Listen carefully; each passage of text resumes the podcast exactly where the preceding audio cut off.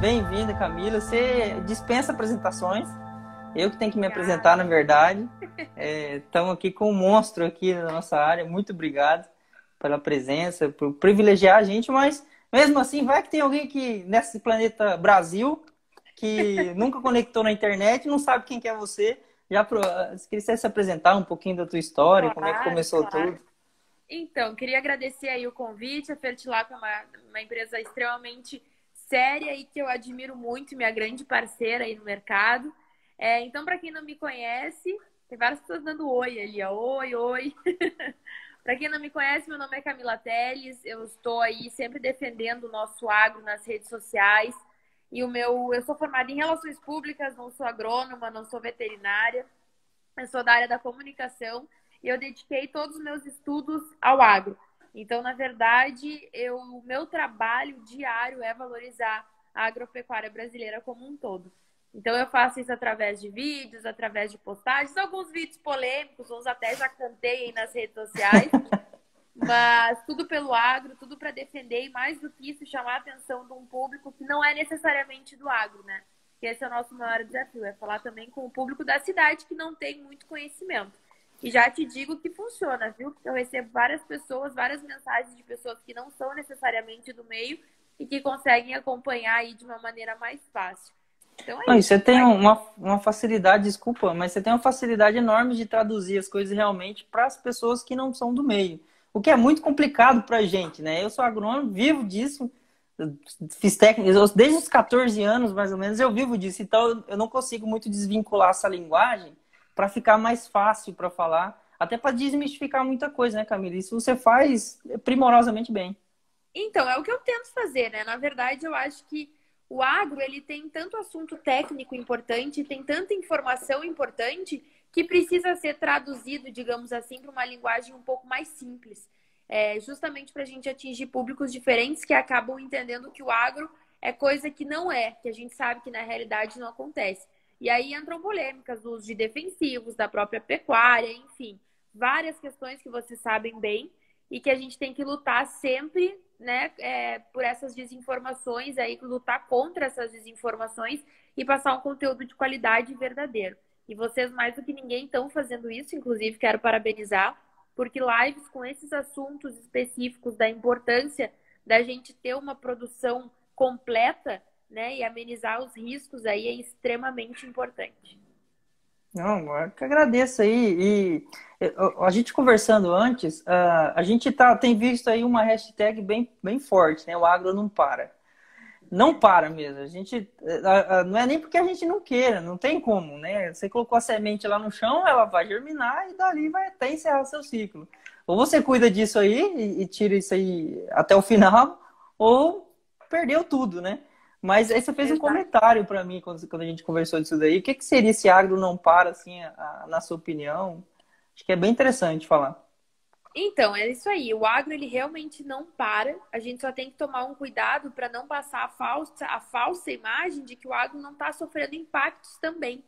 É uma questão de muito orgulho para a gente, o agro como um todo, entendeu? E a produção dentro das propriedades rurais. Eu tô aqui no Rio Grande do Sul, tô no interior do Rio Grande do Sul. Até tô impressionada que a minha internet tá boa. E aqui eu posso dizer para vocês que o pessoal tá colhendo a mil aqui, a soja.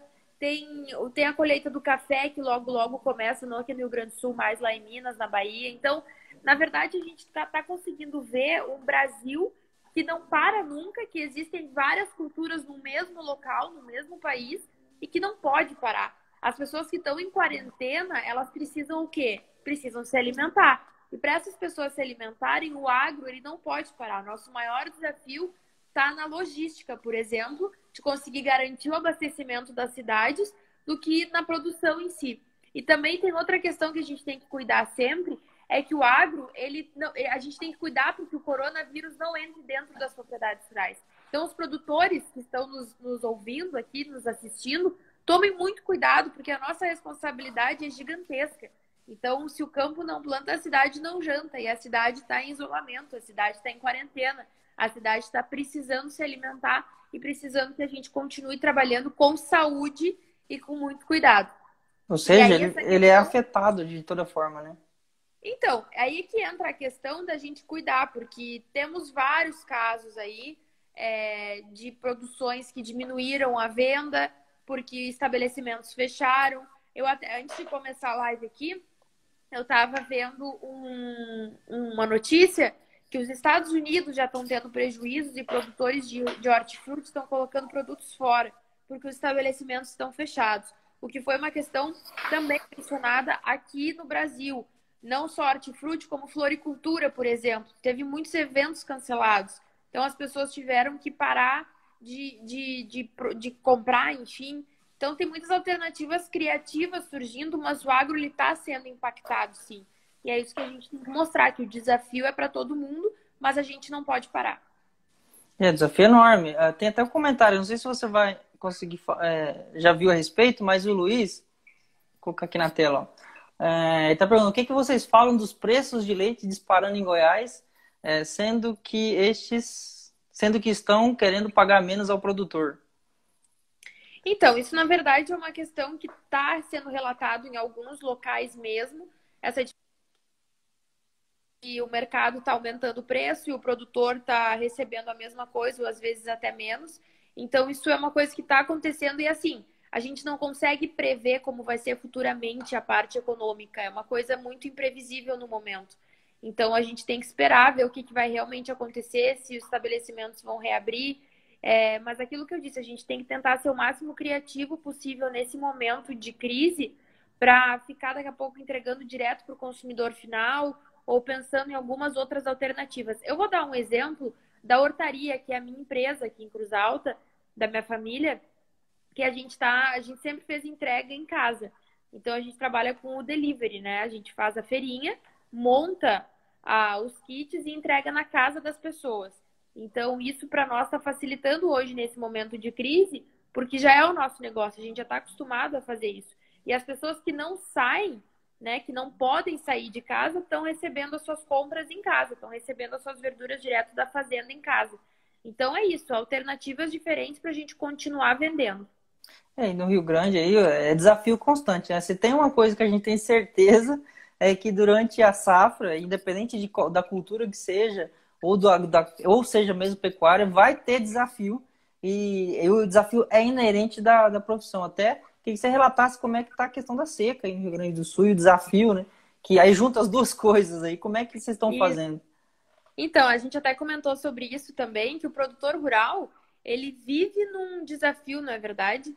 Então, nós que somos produtores rurais, a gente vive num trabalho de risco, porque a gente corre o risco de perder ou por excesso de chuva, ou por seca, ou por vários outros fatores. Então, aqui no Rio Grande do Sul, a gente teve sim um problema de estiagem, que impactou, inclusive, em algumas vendas de... Por exemplo, na Expo Direto, que é uma das maiores feiras aqui, inclusive, que eu estava lá com vocês na feira, a gente conseguiu ouvir vários relatos de produtores rurais preocupados com a estiagem e realmente já está dando algum impacto. O frio está chegando aqui, então logo começa a outra produção, a gente está encerrando a safra aqui, está sendo colhida, mas a gente tem que perceber que o produtor rural, ele está dentro da propriedade rural numa indústria a céu aberto. Então, a gente está aí sujeito a vários problemas que não está ao nosso controle, não. A gente não tem controle sobre o clima, por exemplo. Só que tem algumas ferramentas, e vocês vão saber falar isso melhor do que ninguém, que auxiliam o produtor rural a não esperar o momento de crise para se preocupar, né? Que pode aí evitar, conseguir manter conseguir evitar, né, esses maiores problemas, como os que vocês vão falar aqui, né? Expo Direto a gente falou sobre tratamento de solo, hoje aqui é tratamento de semente. Então, eu acho que o produtor ele pode se preparar para a crise muito antes. E vocês têm essas ferramentas, e essas ferramentas estão disponíveis no mercado, as tecnologias estão presentes, cada vez surgindo mais. E isso eu relato outra coisa importante, o produtor rural ele não está com as portas fechadas para essas tecnologias e para essas novidades. O produtor rural ele só não pode parar de produzir e esperar que elas cheguem. Mas a gente tem que ter essa abertura para recebê-las da melhor forma, para que nesses momentos de crise, como que a gente está vivendo, por exemplo, com o coronavírus, mas também com o clima, a gente consiga se sair o melhor possível, justamente porque o agro não para. Porque, ó, não para, não, muito bem. E, ó, eu vou te pedir uma coisa que, olha, meu WhatsApp tá travando aqui de tanto pedido. Se você olhar os comentários aí, tem um bocado de pedido. Estão pedindo pra você cantar. Aí vocês me quebram, né? Não. Ó, a minha carreira de cantora durou exatamente 3 minutos, que foi o tempo da paródia. Mas eu vou cantar um trecho, então. Canta aí, moçada. Prepara que agora é hora de conhecer o agro que veste, que move um país desnaturado, que só fala mal sem conhecer a real e fica de fora da verdade. Pra saberem a música completa, quem ainda não viu, que tá achando essa louca, eu não sou cantora, tá, gente? Eu canto mal mesmo assim. Mas pra quem não conhece, essa é a paródia da Anitta que eu fiz. Porque a Anitta falou mal do agro, enfim, eu fui lá e fiz uma paródia defendendo o agro e ela viralizou. Tá lá no meu Instagram, @Camila Teles com 2 As, só pegar ali em cima. E a galera pode acompanhar lá a paródia. Por isso que o pessoal tá pedindo pra eu pagar mico aqui, já não basta, eu paguei, tem que pagar um pouco mais. Olha só, mas... a Vanessa pediu aqui, tá? Tô de olho em ti, Vanessa. Não foi só a Vanessa. Meu WhatsApp aqui, que eu não vou mostrar, mas meu WhatsApp só fala isso. Pede pra ela cantar, pede pra ela cantar. Meu Deus, ai, que bom que eu como cantora, sou uma ótima defensora do agro. Não, e demais.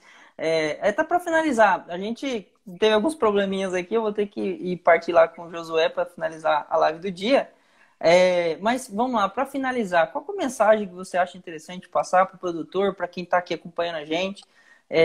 Que é importante entender esse momento, porque a gente também tem que entender o momento que a gente está vivendo.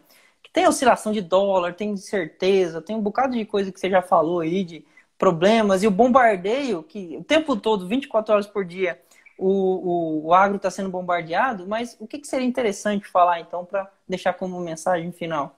Eu acho que a gente tem que entender que o agro, nós, produtores rurais, a gente está calejado, como a gente diria aqui, com crise, né? A gente vive produzindo com vários desafios, com várias questões, pensando em vários detalhes que fazem a diferença na hora da colheita, na hora de garantir a produtividade.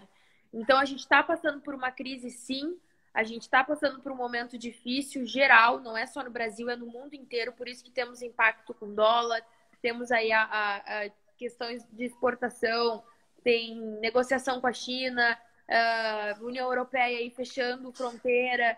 Então, a gente está com um desafio gigantesco, mas nós vamos ter que saber sair dele da melhor forma, e para isso a gente vai precisar ser criativo, grande, médio, pequeno produtor, se ajudar, se unir cada vez mais, e para a gente fazer desse limão uma limonada aí, e mostrar que realmente o agro não para, mas que além de não parar, o nosso agro ele é diferenciado, ele respeita o máximo das questões, principalmente ambientais, uso de defensivos corretos, nosso produto é seguro, e a gente tem que se orgulhar cada vez mais. Então, produtores que estão nos ouvindo, sejam criativos, pensem fora da caixa, contem com o auxílio de empresas sérias como a Fertiláqua, por exemplo, para evitar que chegue na crise e aconteça algum desespero, assim como alguns já estão vivendo.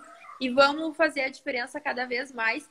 Para quem não é necessariamente do agro, que possa estar nos ouvindo, entendam que existem várias ferramentas que a gente luta todos os dias para aplicar nas propriedades rurais, para garantir o desenvolvimento seguro do alimento que acaba na mesa do consumidor. A gente faz isso porque produtor rural não é só uma profissão, é uma vocação. E eu vou terminar com uma frase que eu sempre digo aqui, nunca vou cansar. O agro, como um todo, a agropecuária, ela nunca vai ser um problema, ela é e sempre vai ser uma solução. E é assim que a gente tem que se unir para sair dessa crise. Perfeito, nossa, dá até para chorar já, tem que segurar aqui, né? E porque depois cantar eu tenho que marcar por outra coisa, né? Ó, pessoal, uma coisa também que é muito importante são as guerras que a gente está ouvindo, a gente vive há muito tempo, que são as guerras de narrativa. Então, assim, para entender a narrativa correta e não falaciosa, ou seja, mentiras aí, transvestidas de verdade, sigam a Camila, por favor. Ela faz isso, assim, numa beleza, numa facilidade enorme. Então sigam a Camila, todo mundo, ela é muito famosa já, então acho que eu tô chovendo no molhado. Mas quem dera. Quem não segue ainda, ou quem já segue, compartilha também, tem muita coisa lá que ela consegue passar numa facilidade muito grande. Eu agradeço muito mesmo, imensamente, em nome da Fertilaco, a credibilidade que você está depositando na gente, viu? Massa, eu que agradeço, vocês são meus parceiros, tenho certeza que muitas coisas legais vão surgir aí, porque vocês são uma empresa que, além de tudo, além de pensar no produtor, vocês pensam no agro como um todo. Isso é o mais importante.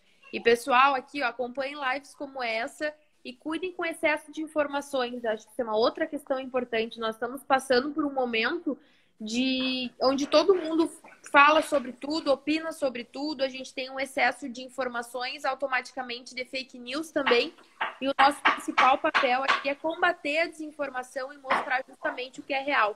Não peguem todas essas informações e absorvam todas elas, saibam filtrar e transformar em conhecimento, que esse é o mais importante.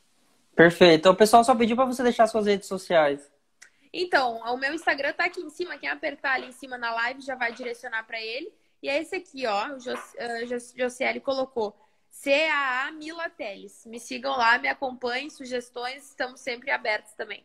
Até mais, Camila. Muito obrigado, viu? Tá? Tchau, tchau. Valeu. Boa live para vocês aí, hein? Sucesso. Obrigado.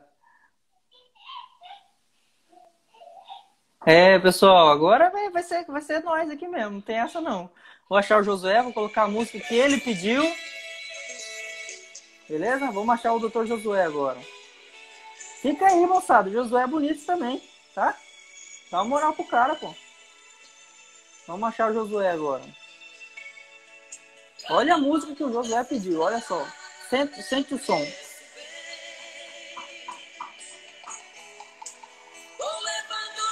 Agora achar o Júnior Fogaça agora.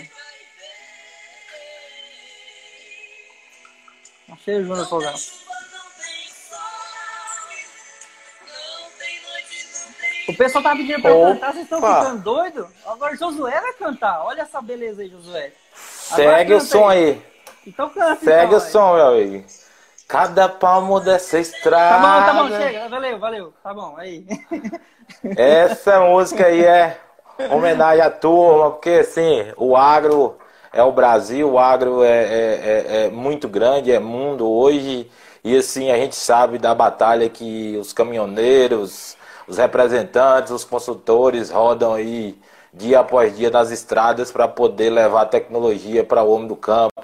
Estradas asfaltadas, estradas de barro, igual o MT lá, você sabe que tem propriedade para chegar, dá trabalho. Então assim, é uma rodagem boa que nós fazemos. Não, perfeito. Eu acho que você não é tão bonito não, porque foi todo mundo embora. Não, vai voltar aí. Eu tenho uns fãs aí também. Ó, o Geraldo tá chamando Playboyzinho de Caetité, olha só. Opa! A gente é do mundo, Geraldo. É do Brasil, é da Bahia, Josué. É do Centro-Oeste. Josué, vamos lá. Você estreou essa live daí em campo aqui na Fertiláqua. Falando de semente, hoje a gente vai falar mais uma vez de semente, mas se apresenta para a galera, tem bastante gente nova chegando aqui, de onde que você é, onde você trabalha, o que você faz, sua formação.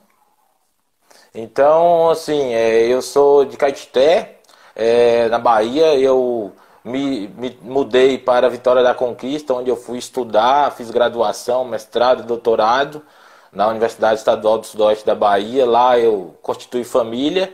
E logo após esse período lá, eu me transferi para o Centro-Oeste aqui, Mato Grosso do Sul. Hoje eu faço a parte de desenvolvimento de mercado no Mato Grosso do Sul todo e no estado do Goiás. Aí às vezes a gente dá um pulozinho no Noroeste de Minas, lá no MT. Então assim, a gente roda bastante nessa... Aonde tem o agro aqui nesse Centro-Oeste, a gente tá tentando estar presente. Não, perfeito. Então vamos começar até com o tema, José. O que é bioestimulante primeiro, né? É um tema assim, interessante de se tratar, que às vezes a gente vê ele sendo denominado de outras maneiras, mas que o princípio parte, na verdade, de um princípio que é eu fazer a aplicação de substâncias, sejam elas naturais ou sintéticas, para que eu apresente ou favoreça estímulos vitais para que a minha semente ela possa manter o seu vigor genético, a garantia da expressão desse vigor com essas substâncias que estão sendo aplicadas. Em alguns momentos a gente vê até o pessoal citando os enraizadores. Um das respostas do bioestimulante é, de fato, estimular o crescimento radicular. Mas essa não é a única vantagem, o único benefício que eu tenho quando eu faço a aplicação de bioestimulantes no tratamento de sementes. Então, assim, são inúmeros benefícios, desde de velocidade de emergência, de manutenção de cotilédones na planta, que eu provoco alguns benefícios a mais. Então, assim, o que é bioestimulante? São substâncias naturais ou sintéticas que vai favorecer a planta em processos importantes, processos vitais, nesse início dela, desde do início da germinação até sua emergência.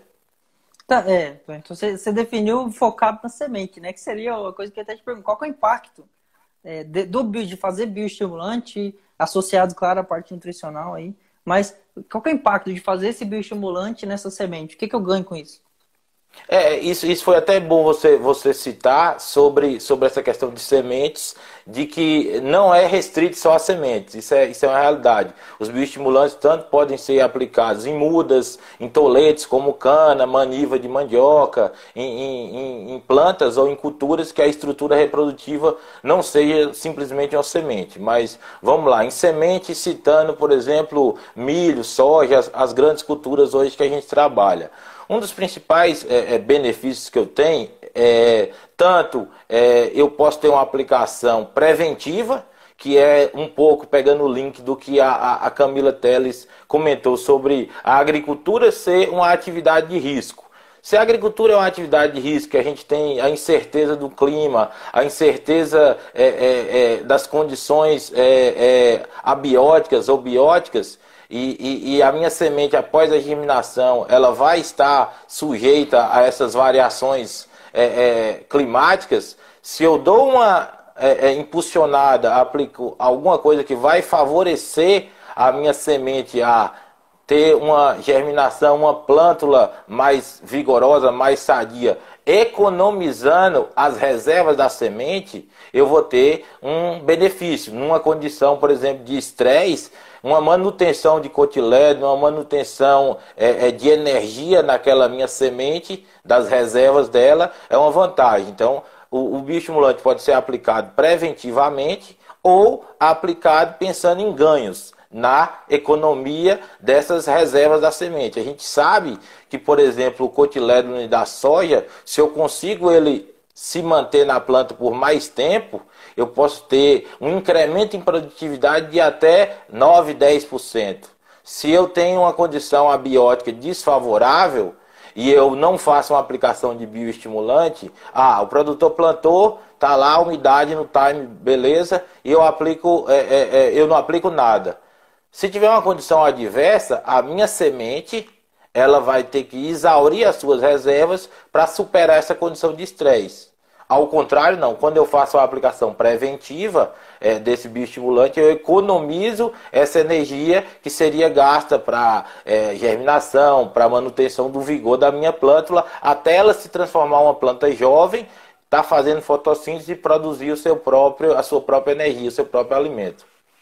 Não, perfeito. Você falou de abiótico, falou de condição de estresse. A gente, quando fala de estresse, é natural. Bom, pelo menos para mim, né? Sempre puxa muito aquela condição de estresse de restrição hídrica. Só que o que eu tenho de estresse nessa implantação, que é onde eu vou usar o bioestimulante focado em semente?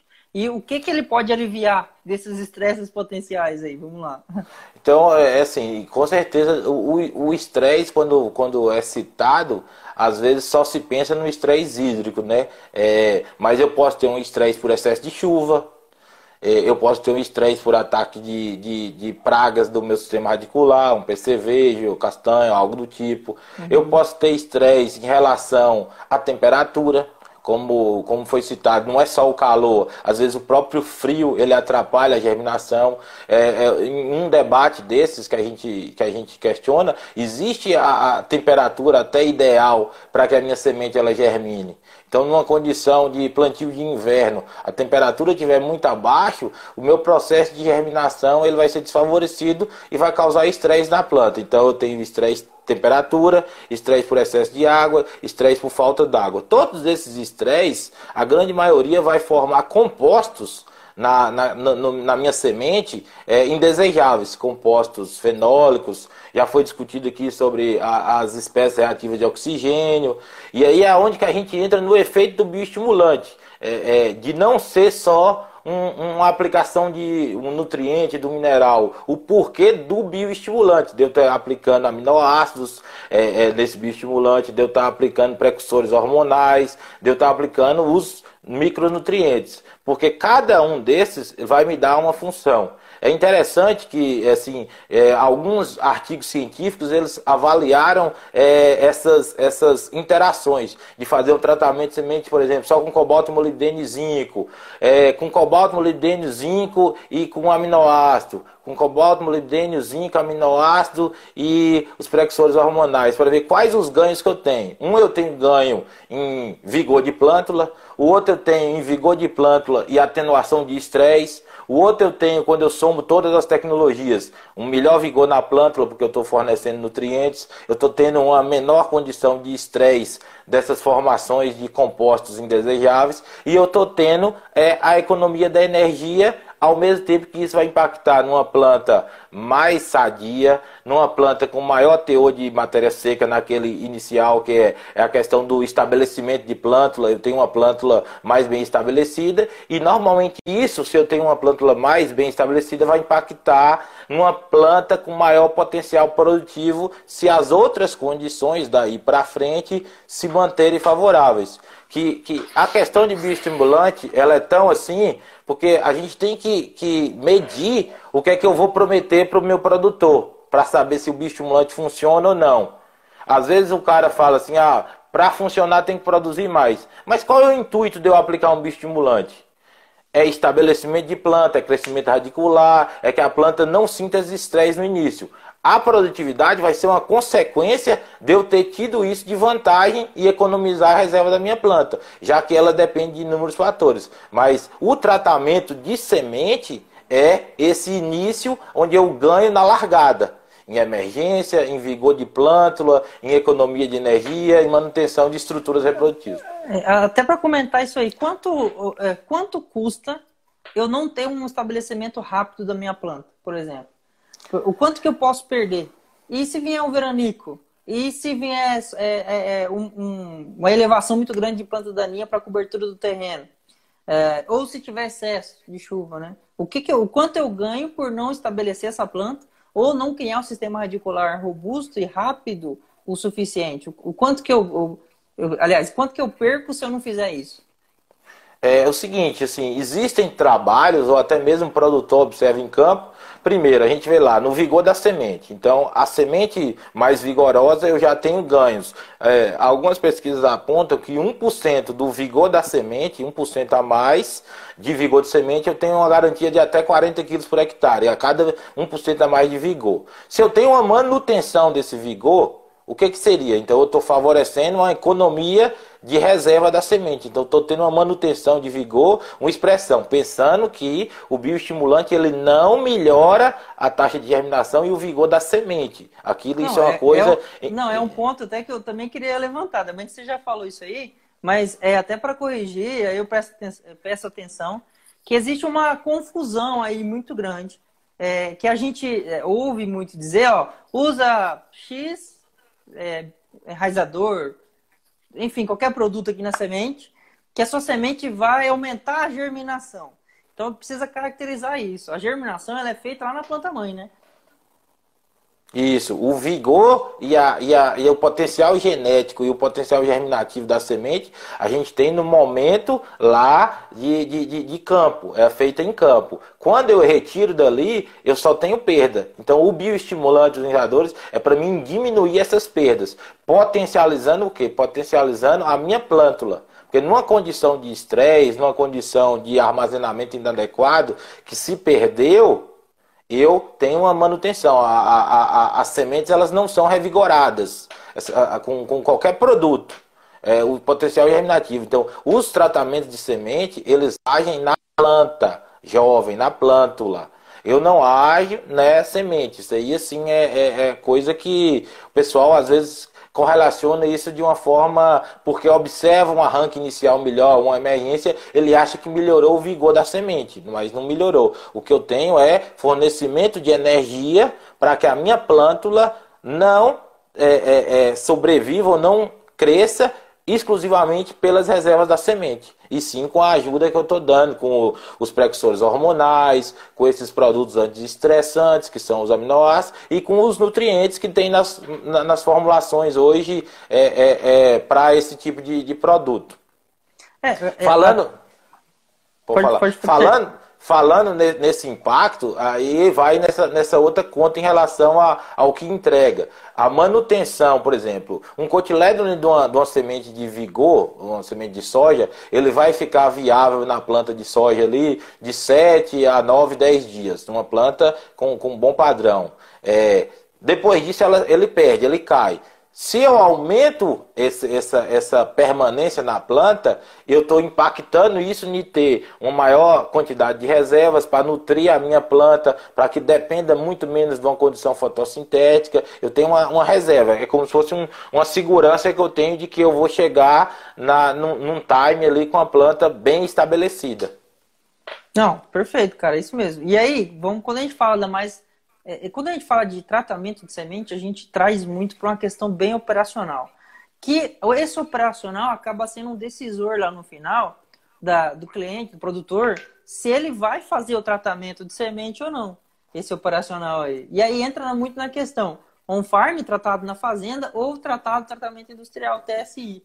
E aí fica sempre aquela dúvida, qual que é melhor, qual que é pior, qual que é vantagem, qual que é desvantagem. E aí eu jogo essa bola para você aí. Como é que a gente resolve isso? Esse é um assunto bem polêmico. Esse é um assunto assim que os sementeiros ou os próprios produtores, às vezes, uma coisa a gente sabe hoje que a parte técnica ela tem perdido um pouco da importância em relação ao operacional. Tratar sementes on-farm, na fazenda, com esse tipo de produto, não é algo custoso. Uma das coisas, ele é mais barato até do que uma semente com tratamento industrial. A única problemática que tem é da distribuição do meu produto na semente. Então, assim, a depender de como que estão sendo treinados o operador que vai tratar a semente, do tipo de produto, da quantidade do volume de calda, do que vai nessa calda, eu posso ter uma distribuição desuniforme, ou seja, há tantos ml por quilo de semente. Às vezes vai ter semente que vai cair mais produto, outras menos, e eu acabo tendo um impacto nisso. No TSI, eu já tenho uma melhor distribuição dos produtos. Só que o que não impede, que às vezes o pessoal desassocia, o bioestimulante funciona? Funciona. Mas eu não quero fazer na minha fazenda. Mas eu posso pedir para a minha sementeira ou para quem for o meu vendedor de sementes. A gente tem vários parceiros que fazem isso, sementeiros, né? A gente tem vários sementeiros parceiros que fazem esse tratamento, inclusive com os nossos produtos. Pois é, e aí eu posso pedir para vir tratada com bioestimulante, porque eu sei do benefício que é. Às vezes a gente vê inúmeras avaliações a campo do benefício que é de fazer esse tipo de produto, de bioestimulantes. E por que não fazer? Ah, porque o operacional é difícil? Porque o operacional ele vai me causar uma dificuldade? Ou eu posso... pela questão de custo e da facilidade, eu só treinar ou montar um equipamento que vai ter uma boa distribuição do meu produto na fazenda. E outra coisa, perdido esse time de fazer na semente, passado isso, depois da plântula estabelecida, é uma operação que eu não tenho como voltar. Então é uma decisão importante.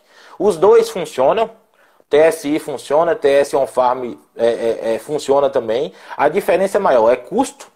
Na fazenda eu tenho um custo mais barato do que no TSI. No entanto, alguns equipamentos que os caras fazem, betoneira ou o que for feito, dependendo, eu não tenho uma boa distribuição. Eu corrigindo esse operacional de ter uma boa distribuição, formular minha cauda com os produtos que têm sinergismo, eu vou ter uma eficiência tão boa quanto um TSI. Não, perfeito. E eu vou fazer uma pergunta para você que é polêmica também. Mas eu quero avisar um negócio, pessoal. Hoje a gente vai fazer um negócio diferente. Então, quem está aí assistindo a gente, coloca uma camisa, vai para um lugar legal... que quem quiser fazer pergunta, vai fazer pergunta ao vivo. Tem uma pergunta do Jair aqui já. Então, se for só o Jair que vai aqui perguntou, Jair, eu vou te chamar aí já e você vai perguntar, beleza? Tudo certo aí, moçada? Só agora não comece a sair da live também não, tá? Que ninguém vai morrer. Tá bom, Jair? Se prepara aí. Se não for mais ninguém, vai ser você mesmo. Então, vamos lá para polêmica agora. O bioestimulante... É a pergunta do Alexandre, ele mandou para mim. Alexandre, seu fã aí. Meu parceiro do Carapó aí. Aí, ó. Ele perguntou o seguinte, ó. Ele mandou aqui pra mim, ó. O bioestimulante tem efeito antagônico aos inoculantes de semente? É algo muito polêmico também, como você comentou. Primeiro, a gente tem que avaliar nesses inoculantes a condição da bactéria. Então, assim, qual é a condição que eu... teria um impacto em redução da população da minha bactéria. Então, muitos acusam sobre questão de pH, de calda, outros acusam em relação à salinidade do produto, que vai impactar na redução da eficiência, por exemplo, das bactérias nodulantes, dos rizóbios. Aí a gente tem que levantar a bola ao contrário. Então, assim, qual o pH do solo quando eu faço a aplicação do inoculante na semente, na condição ali de plantio, de semeadura? Então, o solo normalmente está numa condição de pH ali 5,8, 6. A própria Embrapa, ela recomenda também um pH que eu não vou ter uma alteração tanto na população de sementes. Isso, eles já fizeram trabalhos com pH 5 na solução, pH 5,5, pH 6, 6,5 para ver qual é o impacto. O pH 6 foi para a rizóbio, e isso é importante frisar, para a rizóbio na soja, que seria esse pH 6. É interessante, eu pesquisando uns dias atrás, que algumas bactérias, não do gênero rizóbio, mas de outros que é utilizado em alguns tratamentos hoje de biológicos, ela própria que altera o pH da cauda. Ela pode acidificar, como a própria bactéria, ela pode alcalinizar o pH da cauda no momento do tratamento de semente. Então, vamos lá, eu faço um tratamento com inoculante, sem bioestimulante, e coloco no meu solo. Ali eu já vou ter um impacto de redução da minha microbiologia daquele inóculo, daquela fonte de não sei quantas vezes, 10 a sexta, 10 a nona. O produto, normalmente de bioestimulante, não tem um pH que seria tão agressivo para reduzir a microbiologia ou essa fonte de rizóbios a ponto de reduzir a eficiência do inóculo. Outra coisa em relação à salinidade é a quantidade de produto que vai, igual vamos lá, num caso de um produto aí, 3 ml por quilo de semente. A quantidade de produto que vai num quilo de semente, quando isso é misturado em calda, a salinidade tem que ser 50 vezes maior para poder impactar no processo de germinação. Às vezes não é nem na mortalidade das bactérias, é um processo osmótico, como eu tenho um meio mais concentrado, o produto em volta da semente, é um processo osmótico que vai retirar a umidade ao invés de ajudar no processo de embebição e não na mortalidade mesmo dos rizóbios. Então, assim... não é um problema dessa mistura, não causa, assim... Lógico que vai ter inúmeros produtos, isso eu falo pelos da linha da Fertiláqua, que eu conheço as características em relação a índice salino e pH. Pode ter produtos no mercado que diminua? Pode. Porque, assim, depende da matéria-prima que é feito esses bioestimulantes. Então, assim, pode ser mais ou menos concentrado em sais, pode ser mais ou menos concentrado em produtos ácidos para diminuir muito o pH da cauda, mas normalmente não impacta a ponto de reduzir a eficiência. Igual se eu tenho lá não sei quantos milhões, eu diminuo isso em 5%, não vai afetar a eficiência do meu inoculante. Eu vou chamar o Jair, se prepara, Jair. Mas antes disso, o Vitor... Pavani perguntou aqui, ó, pode haver algum tipo de reação, desculpa, com esses bioestimulantes junto com o defensivo no tratamento? No caso, tratamento de semente, que ele está perguntando. Pode haver algum tipo de reação com esses bichos junto com os defensivos no tratamento. Os defensivos seriam os inseticidas e fungicidas. Não vai inviabilizar o processo. São até sítios de ação dentro da própria semente diferentes. Por exemplo, enquanto o fungicida ou inseticida, alguns eu tenho ali uma superfície de contato para proteger, o bioestimulante está trabalhando na fisiologia da semente, no mecanismo fisiológico.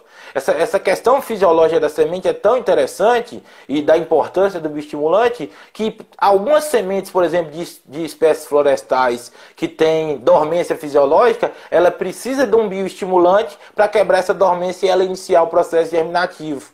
Então, assim, semente de HF, existe trabalhos, semente de frutíferas, como maracujá, passiflora cicinata, por exemplo. Eu preciso ter um ácido giberélico para quebrar a dormência e aumentar a germinação. Então, assim, são espécies diferentes que trabalham muito a parte fisiológica da semente, enquanto o inseticida e o fungicida trabalham em outra linha.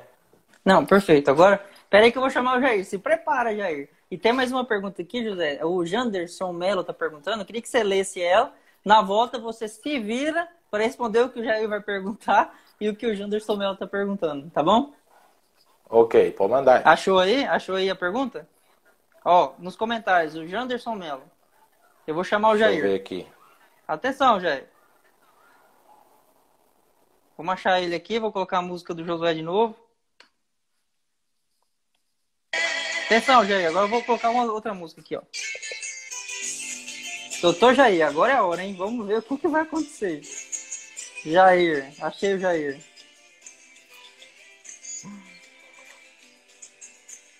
Guardando, Jair. Conectando. Ô, Ô, Jair. Vamos lá. Pego no pulo. Respondeu bem. Vamos lá. Ó, Jair, a gente tem 12 minutos para terminar a live, senão ela cancela sozinha. Eu queria que você fizesse aquela pergunta lá, mas antes disso, Jair, quem que é você? E antecipar, moçada, eu acho que ninguém vai acreditar, mas antecipar que a gente não combinou isso. Então, agora se vira aí. Beleza. Bom, pessoal, boa noite aí. Eu sou Jair, fico sediado, sou RTV Fertiláqua, sediado na região dos Chapadões, atuando aqui com o pessoal, atendendo distribuição e venda direta. E para ganhar tempo, eu vou fazer a pergunta já para o Josué, para dar tempo de responder. A grande dúvida, ele começou a responder, na verdade, a grande questionamento do produtor rural em fazer o bioestimulante ou o TS junto na semente ali, a consequência de matar-se, que o mercado criou essa expectativa que mata as bactérias ou inoculante. Então, assim, para mudar um pouco, porque o Alexandre fez quase a mesma pergunta, se a gente fizer tirar ele do TS e colocar ele via folha depois, a gente já perdeu o efeito de estímulo no arranque inicial ali, correto? E se eu fizer ele via suco, que o pessoal tem optado muito por fazer, tem alguma diferença ou não? Não, beleza, valeu, Jair, obrigado de voltar com ele lá, senão não dá tempo. Valeu, vou voltar, José. Abraço. Abraço. O pessoal começou a perguntar aqui, que legal. Ó, moçada, a próxima vez a gente vai fazer mais perguntas durante a live e a gente vai chamar vocês, viu? Deixa eu achar o Júnior Fogaça de novo. Espero que tenha dado tempo de você pesquisar no Google aí, Josué. Ó, o Charles tá aqui também. E aí, Charles? Camila tá aqui também. Oi, Camila. Camila, minha irmã. Lá de Chupinguaia. Aê. Opa! Olha eu. Chegou. Aê. De volta. Agora se vira. Então, assim, vamos responder. Aí, vai lá. Aqui funcionou. Vamos responder primeiro, então, a do Jantes Lacerda. O Jantes Lacerda, ele perguntou se o efeito do bioestimulante, ele tem um período específico de ação na semente e qual seria. Então, pensando em processo germinativo, como é que a semente germina? A semente, ela inicia o processo de embebição.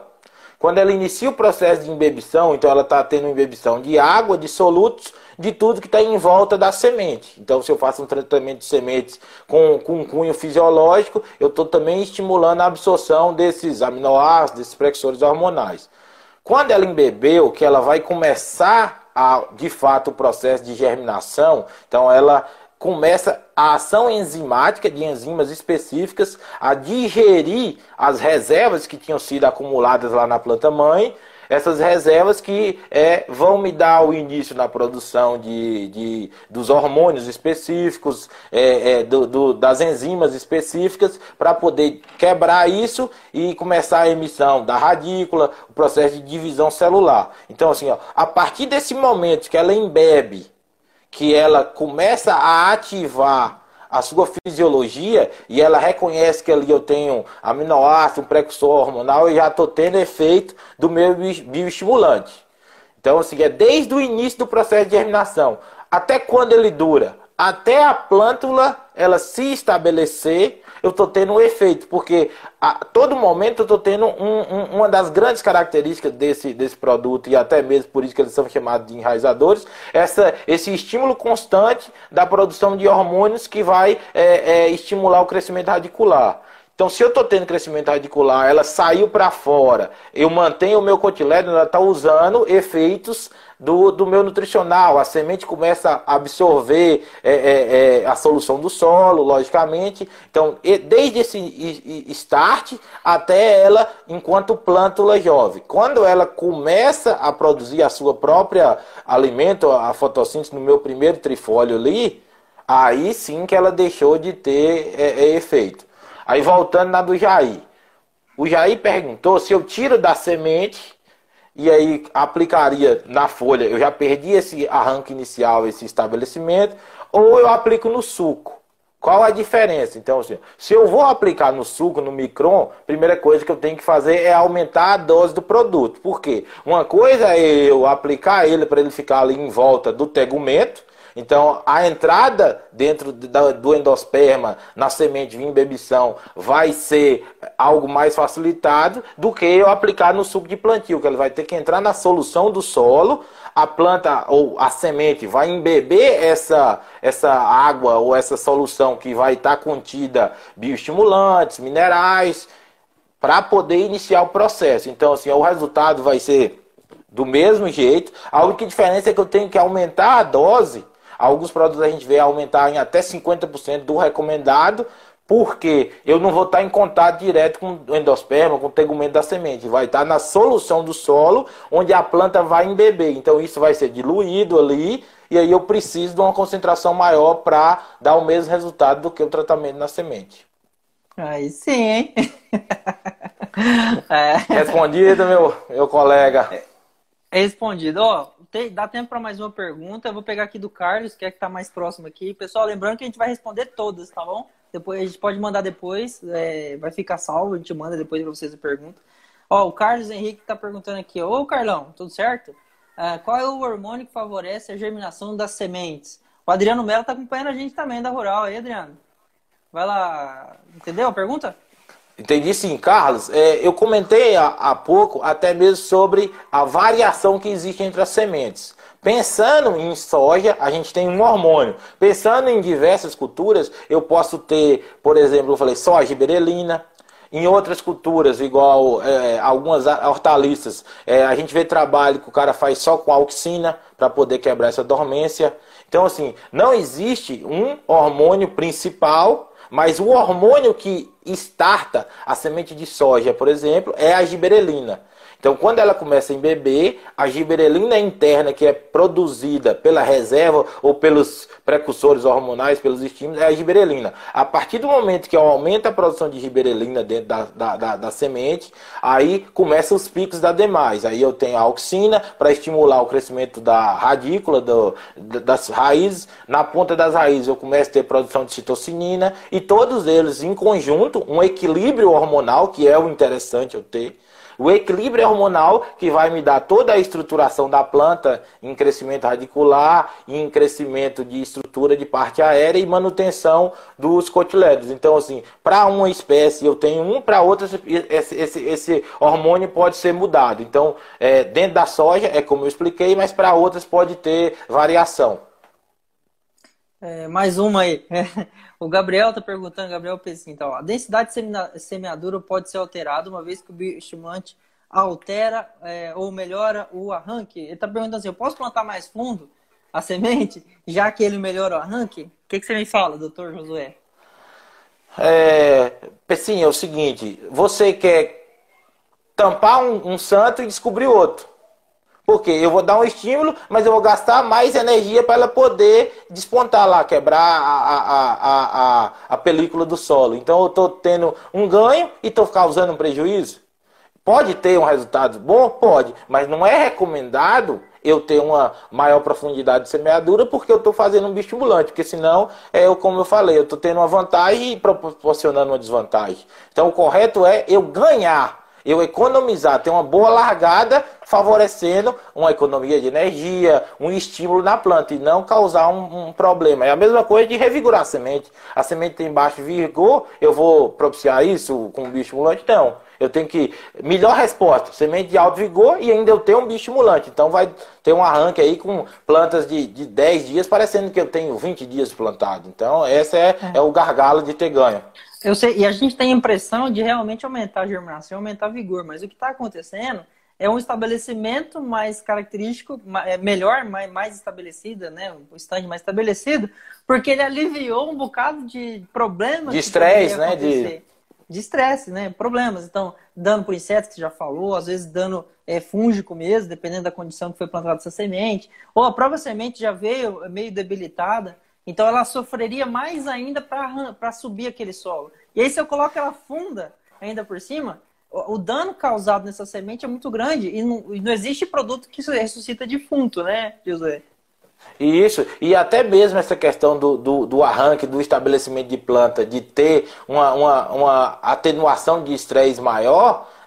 ou superação dos estresses mais fortemente, o próprio cotilédone, tem pessoas que não sabem disso, mas o próprio cotilédone, ele é uma das estruturas da planta que induz a formação de resistência, de produtos que vão dar uma maior resistência nesse início, que seria o ataque de pragas e entre outros estresses causados. A manutenção de cotilédone tem essa vantagem também de indução de ter uma estrutura que vai me dar conferir uma maior resistência na planta. Não, perfeito. Ó, Nina, tem mais algumas outras perguntas, a gente vai ter que encerrar, o José vai responder depois. Tem até o comentário do Jair aqui, ele está perguntando se você é irmão do Minotauro. Mas vamos finalizar, antes de responder não. Pessoal, ó, brigadão aí, ficou até aqui, moçada, dura, valente, essa hora, 7, quase 8 horas, né? 7, ó, 8 horas da noite com a gente aqui, muito obrigado. Josué, obrigado pela toda a contribuição aí, genial, muitas coisas. Pessoal, as perguntas ainda vão ser respondidas, tá bom? Acompanha a gente na live, lembrando que amanhã é 12h30, tá bom? Amanhã a gente vai falar sobre aí a atenuação de estresses, mais envolvida a respeito de como manejar isso na safrinha, tá bom? Amanhã vai estar com a gente o Eduardo e o Geraldo, tá bom? Pessoal, brigadão. José, se despede aí que tá quase finalizando. Tá, um minutinho. Então, eu queria mandar um abraço pra galera aqui do Mato Grosso do Sul, pra galera da Fertiláqua, do Goiás, a galera aqui do MT, onde eu rodo bastante, atendo a turma, a meus amigos da Bahia lá que estão aqui acompanhando, muitos que eu vi entrando aqui. Então, assim, a galera da UESB, onde eu estudei, dando o apoio aqui, a contribuição. Então, um abraço a todos. A informação deve ser compartilhada sempre. Então, a gente está aqui para poder levar isso para o mundo, né? Que a internet é sem fronteiras. Então, tamo junto, David. Tamo junto aí no que precisar. Abraço. Valeu, gente. Até mais, moçada. Tchau, tchau, tchau, tchau. Vou colocar a música aqui enquanto não encerra ainda. Pra vocês ficarem ouvindo aí, a cheirosa. Vai encerrar. Toca o som.